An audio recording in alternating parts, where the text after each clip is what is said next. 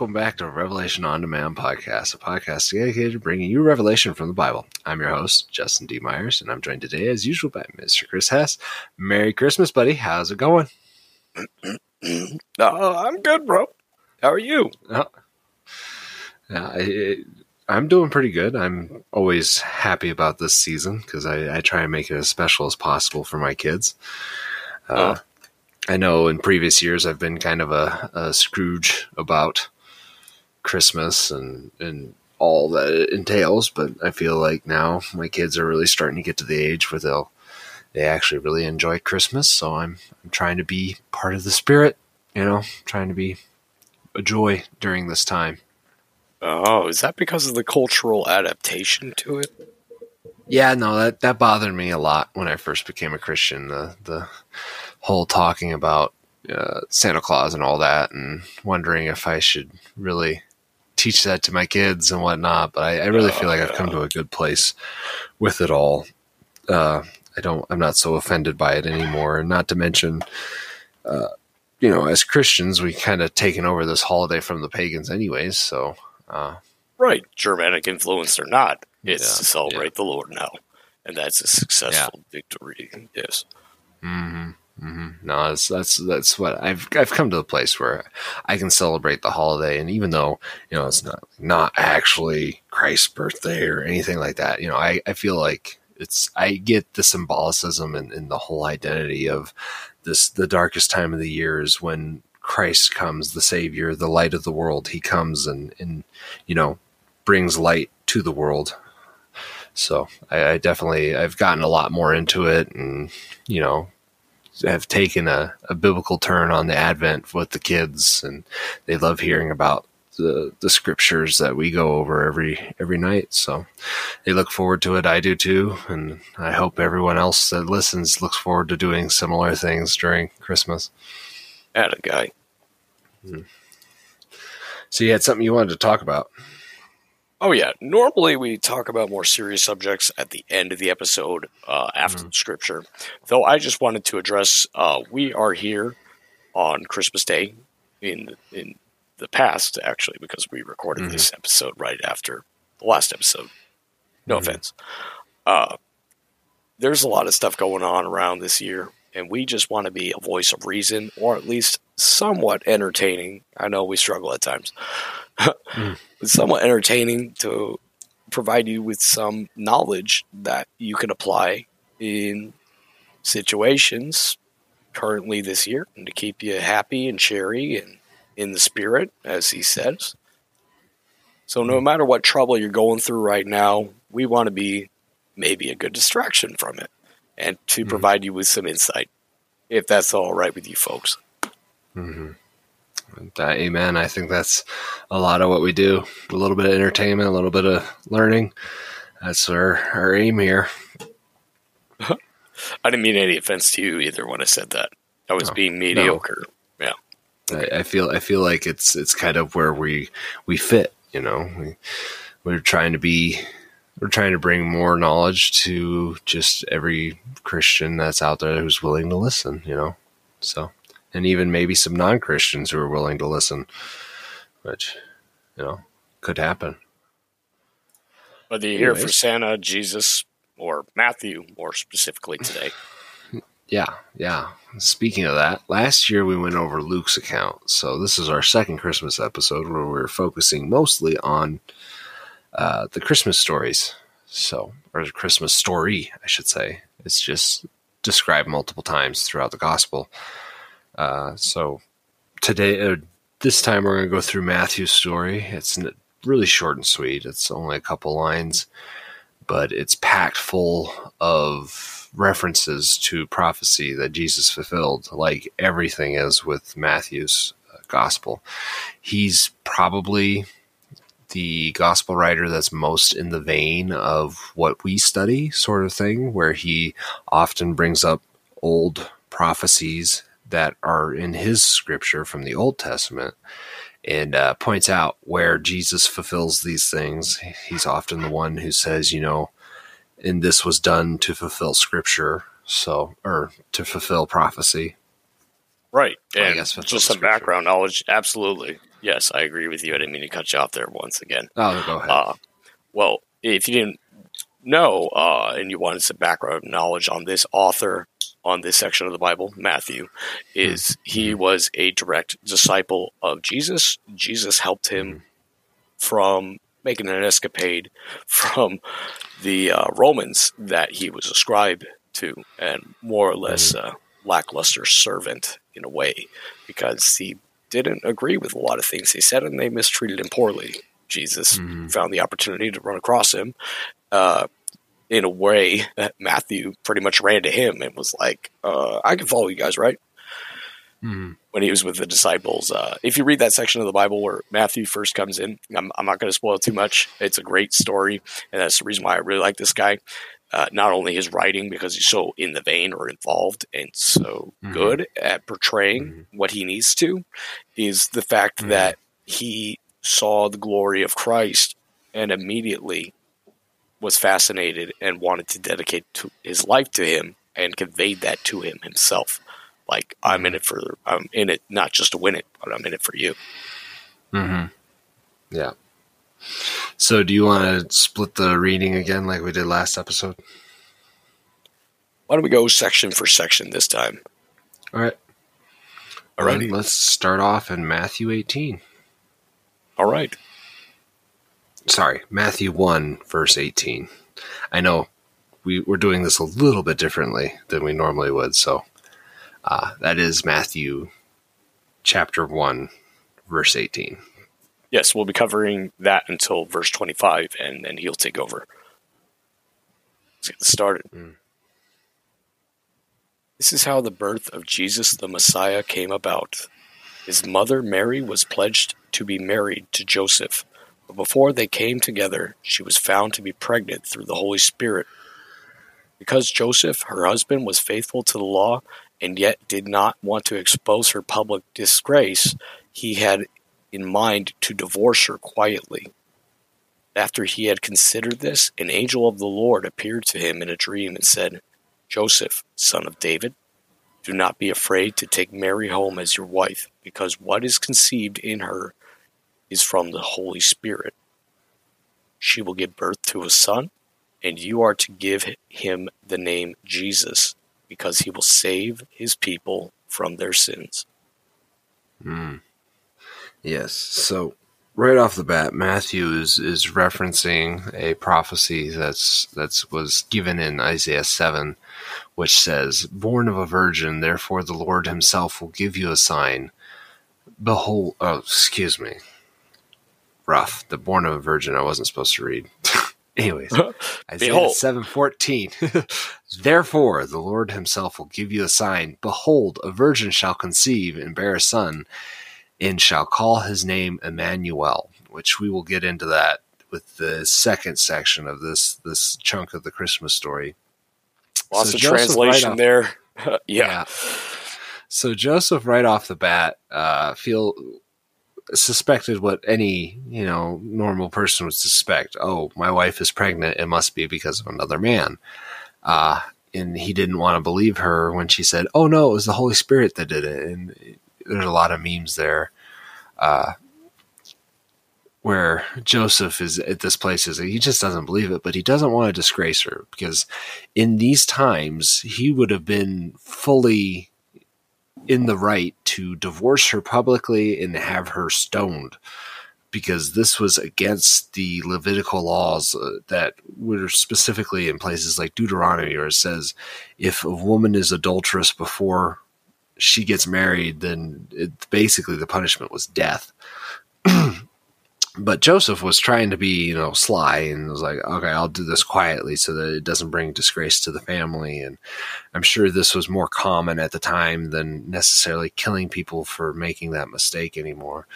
Uh, but all of a sudden, Joseph gets this angel that comes to to him, and of course, as we've discussed in many episodes, this was a horrifying sight. This was, you know, just baffled him, and the angel commands him from the Lord to, you know, raise Jesus as your own son. This is this is a this is not what you think it is. This is a a son that's going to be born of a virgin. And then he gives him the name Jesus or Yeshua in Hebrew, which means uh, God saves us. And then we'll get into the other name, Emmanuel, that was given in, in Isaiah, which means God with us as we get into the second chunk. Is there anything you wanted to mention on that? Well, a couple things. First, um, we'll get more into depth with the uh, literal translation of Jesus. Uh, I would imagine here soon. yeah, I think you laid that out for us. Yes, and I like Joseph actually in this situation because you can tell he was willing to listen to the Lord. Mm-hmm. And he had that consideration in him from the get go. A lot of arranged marriages back then were just ill willed. And it was for the sake of power or, you mm-hmm. know, charity, even in some cases. Uh, yeah. The fact that he did consider her life in the foreground shows that God chose him to be a worthy delegator in a way for his mm-hmm. son and to teach him a mm-hmm. lesson in how to more or less stay with what you believe. Mm-hmm. And you know, talking to the Son of God, who is also God according to the tr- Trinity, eh, that's a that's a complicated concept. Just bear with me. Uh, mm-hmm. he might have learned more from him. Yeah, yeah, and it's just just to think like how it, it's it's a miracle sort of thing. Like this this sort of thing is so beyond what normally happens. It, it'd be hard for anyone at any time to just take this, but to to have the trust that the angel said, "No, you need to raise this child as your own, and uh, he's going to be the salvation of of the world." Like that right. that would be intimidating. Just be like, oh gosh, like not only do I have to worry about what other people are going to think, because of course, you know, the people are going to talk and be like, oh, that's not his his kid, you know. if anyone actually knows what's going on, logistically, how did he evaluate sure. that as a man of the law? I agree. Yeah, yeah, no, and, and and I'm sure there was plenty of rumors about it. So he would have to put up with that on top of, you know, knowing oh someday your son is going to you know save his people, and it, just to to be left with that, not knowing what we know now, you know, like he's going to the cross, he's going to take the world's sins with him, like to be in Joseph's shoes at that time, trying to make that decision and not knowing what's going to happen, that just, it would be too much for anyone to see him just go, All right, God, I trust you. I trust you know what you're doing in that situation is, is amazing. And then, you know, on Mary's side to think that she had the courage to tell him like, Hey, this is a son of God. Like, and to stand up to him and be like, no, I didn't do anything out of wedlock to do this. Like this was God's will. And just to have that tension start off their marriage, like even before their marriage started, like I could mm. imagine that that just would cause so much tension between them that, you know, eventually would be, they would see why it all had to happen. But just, and of course, I, I think Joseph died before Jesus went to the cross because yes. he's not really mentioned during that that whole uh, episode where Jesus is going to the cross. It's only Mary and his brothers and sisters, or one brother in particular, that shows up. Yeah. So. I want to add the relationship of father and son is also a very important concept in the Bible, as well as mm-hmm. any sort of family structure. We can get into it all day. Right. Um, mm-hmm and we see more presidually, if that's a word, uh, the predecessors to this part of the New Testament, we often saw father like figures and how they were tested in the means of how they handled their family, their sons, or how their mm-hmm. own sons betrayed them, how they were willing mm-hmm. to, you know, there's all these crazy concepts here. Well, and they're real, just for the record. it's mm-hmm. historically accurate. Now, in this situation, how often do we see the son being the savior of their own predecessor? Mm-hmm.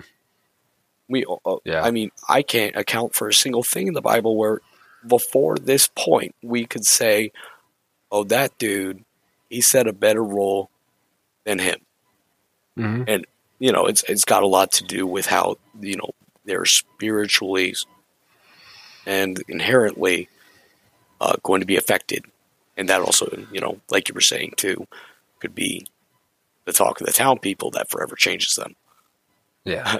no, he took the word of God. He sat there mm-hmm. and listened in his sleep mind, in his spiritual state. Yes, we addressed that spiritual state, mm-hmm. and was just like, wow. Okay, no, mm-hmm. I believe it. Let's go. Yeah, yeah. and took took quite a bit of faith, even even with the angel telling him what was going to happen. So, continue on at verse twenty two. Yes. All this took place to fulfill the Lord had said through the prophet. The virgin will conceive and give birth to a son, and they will call him Emmanuel, which means God with us. When Joseph woke up, he did what the angel of the Lord had commanded him, and took Mary home as his wife. But he did not consummate their marriage until she gave birth to a son, and he gave him the name Jesus. So, very much there has two different names, and we're studying the, the names for Jesus with the kids as an Advent thing this year, and, and just to see the difference. Well, we're between Joshua or, or Jesus and Emmanuel. He has all these names because I don't think one name can fully encompass all he was sent to do. If we like to dig into prophecy in this podcast and just to see how much prophecy there was to be fulfilled and how much of it was fulfilled just with Jesus. I think to have all these different names is is just a byproduct of how much he needed to do when he came. Yeah, and there's there's a really good standpoint too of that first thing you said as well.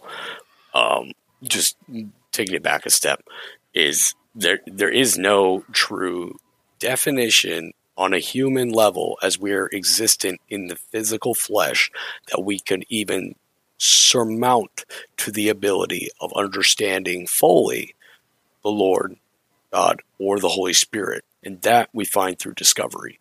And that we find mm-hmm. through here and spiritual influence as well. And not just things you heard in hearsay that could be negative. Mm-hmm.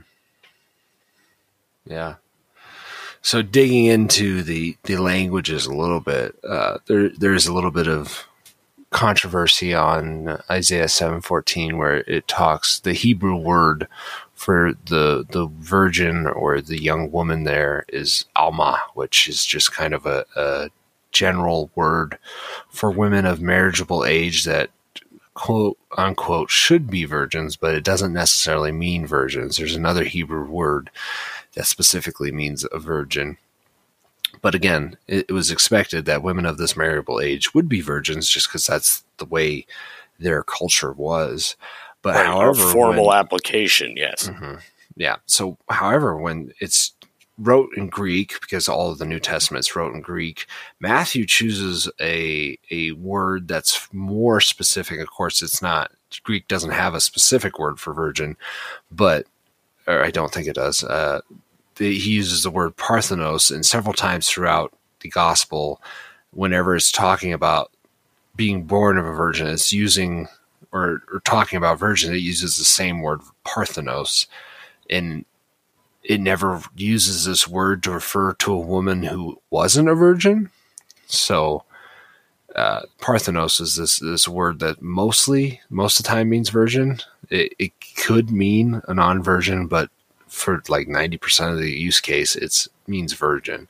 So when he's pulling, when he's quoting Isaiah and he's using a more specific word than the Hebrew did, right. he's, he's trying to connect this idea that, uh, there was some, there was some, you know, dispute over when that phrase and, or that stanza or that verse, excuse me, in Isaiah actually was to take place because there's some people who think it was was fulfilled during the time of Isaiah or close thereof, but when you see it through this new lens, you can clearly see that Isaiah is talking about a f- much more future event where the Messiah would come.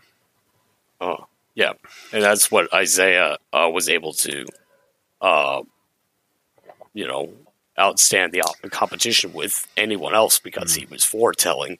We get a lot of foresight, if you will, mm. on a spiritual level all throughout the Old Testament, and that's where it is proven in the New Testament.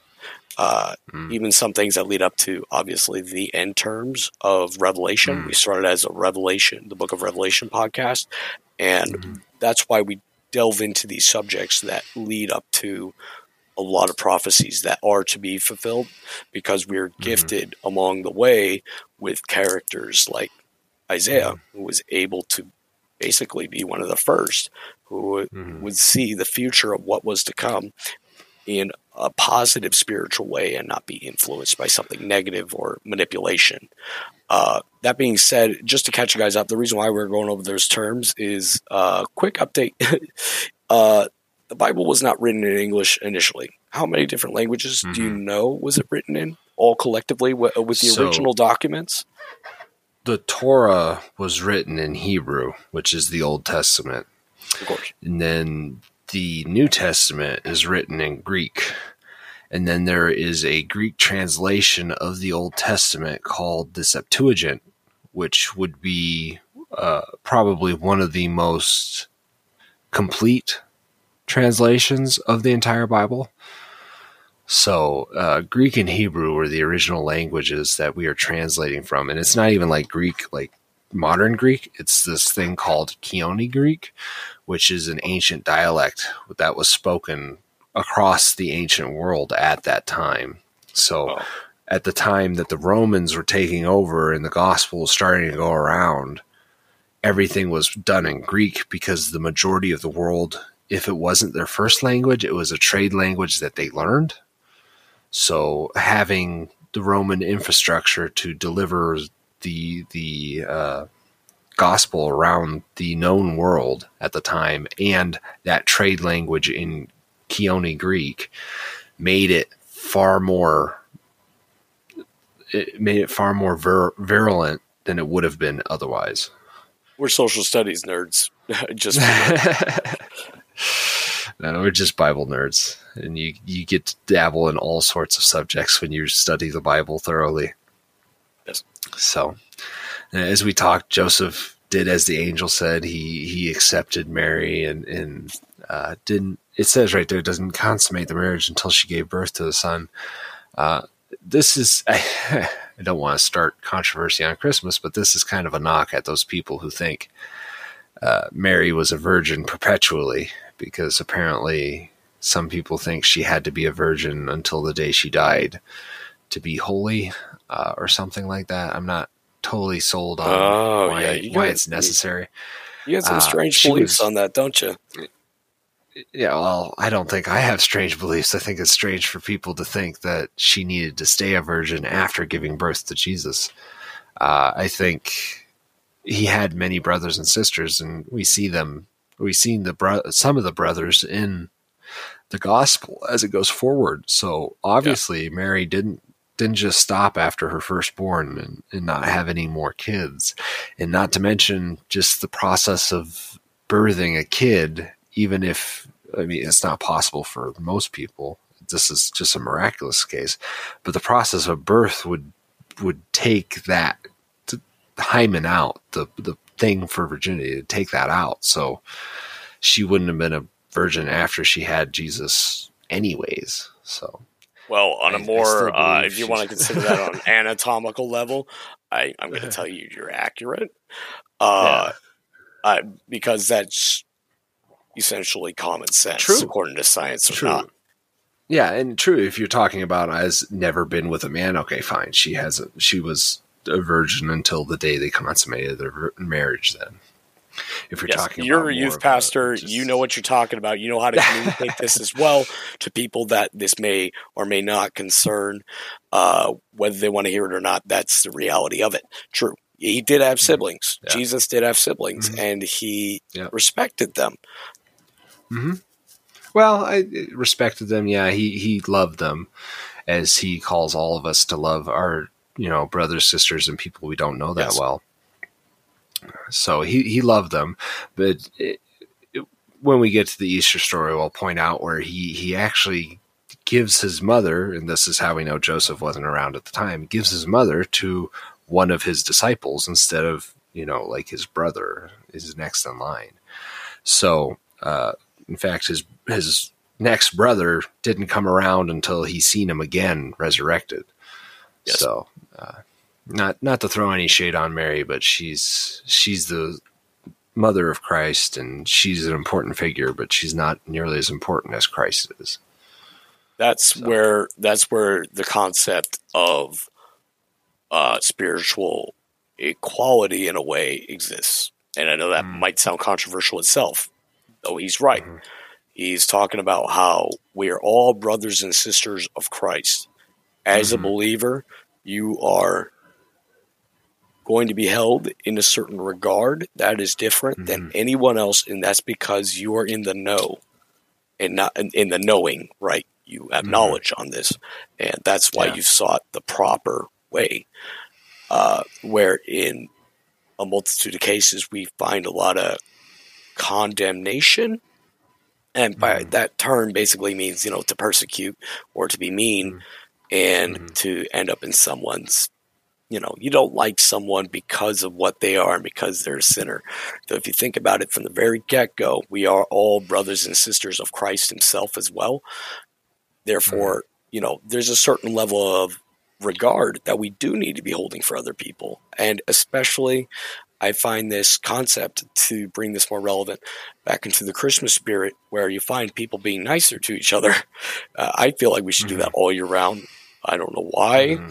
Uh, we've just culturally accepted that the only time in a year that we really need to be nice is on birthdays or, uh, you know, Christmas.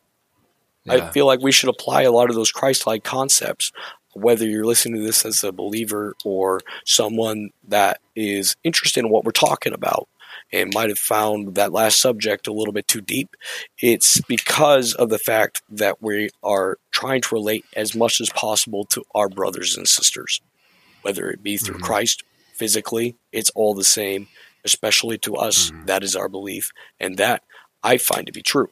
So, therefore, mm-hmm. it's a lot of these things in the Christmas spirit that, uh, I mean, I've talked about last year how we need to really hone in on being as giving as possible, as reaching out as possible mm-hmm. during the Christmas time. And mm-hmm. maybe this year you could start out with starting getting into the support spirit, the loving spirit of others. Whether mm-hmm. they are sinners or not, at the end of the day, mm-hmm. we've all sinned. And mm-hmm. we all have the same opportunity to reach to mm-hmm. Jesus and find the best possible way in life and thereafter. Plain and simple. Mm-hmm. Not everyone's going to have an easy life, especially those that aren't experiencing easy lives. And maybe you think that, mm-hmm. well, now maybe I could extend my arm a little bit to those who are in need. Absolutely. Yeah. Uh, there are people in this life, brother or sister or not, we might go through all of similar stuff. We all have our struggles ultimately, I've learned at the end of the day, there's always going to be someone that is suffering, that is going through, and not to get too serious, that is going through a world completely different than yours from your physical perspective. And there's sometimes no way out but other than through Christ. And that's what keeps them going. That's a good lesson to learn from those people. Yeah, beautiful. I, I think that I think that's the takeaway for today. You know, just we're we're all in need of Christ. We we need to be brothers and sisters in Christ. We need to help one another. That's I I can't say it any better, man. That that was wonderful. Yeah, no problem. And just remember, if we're all family, that means you better be treating your families well as well. Otherwise, you end yeah. up on Santa's naughty list, and We're still in the book of truth. Don't get us wrong. We talked about this last episode. God has a book of truth where all the names that are taken into account that are uh, granted entrance into heaven are written down in this mm-hmm. book. And as a believer in Christ, if you've given your soul to the Lord, guess what? You're in it for good. And that uh-huh. should be uh-huh. a standard you should hold yourself to as well. Yeah. Yeah. Not to intimidate anyone. if, if, that sounds a little scary, it's because it, you know life itself can really be, mm. and I don't have to repeat this to anyone listening. Is just such a complicated process, and it's better yeah. to band with people you love, appreciate, and learn from those that may not be appreciative of you uh, as well, mm. and find a way to help them or in the best possible way to secure your faith with them as well. Pray for them. Mm. Absolutely. This mm-hmm. is a great time of year. You gather with your family, read biblical passages, and pray. Mm-hmm. And of course, enjoy yourselves. This is like the number one time of year that everyone is, like I said, very happy. That's the point of all this, right? Though yeah. it does dive in deeper to that and see how you might be able to understand different perspectives on that. Yeah. Well, I think we'll let you guys go on a little bit earlier note today. Uh, not as long as usual. We want you guys to have a Merry Christmas. Uh, not everybody's going to listen to a podcast on their days off, but anyone who did, I appreciate it. And if you're listening to this far after Christmas, Happy New Year, you know? So Thank you for listening to the Revelation On Demand podcast. Please like, share, and subscribe wherever you catch podcasts from. Please, if you like what we're doing, share this with a friend, family member, or someone from your church. This is a completely private venture and we receive no funding from any sources. If you have any comments, questions, or concerns, please feel free to contact me at revelationondemand at gmail.com. God bless and see you next time.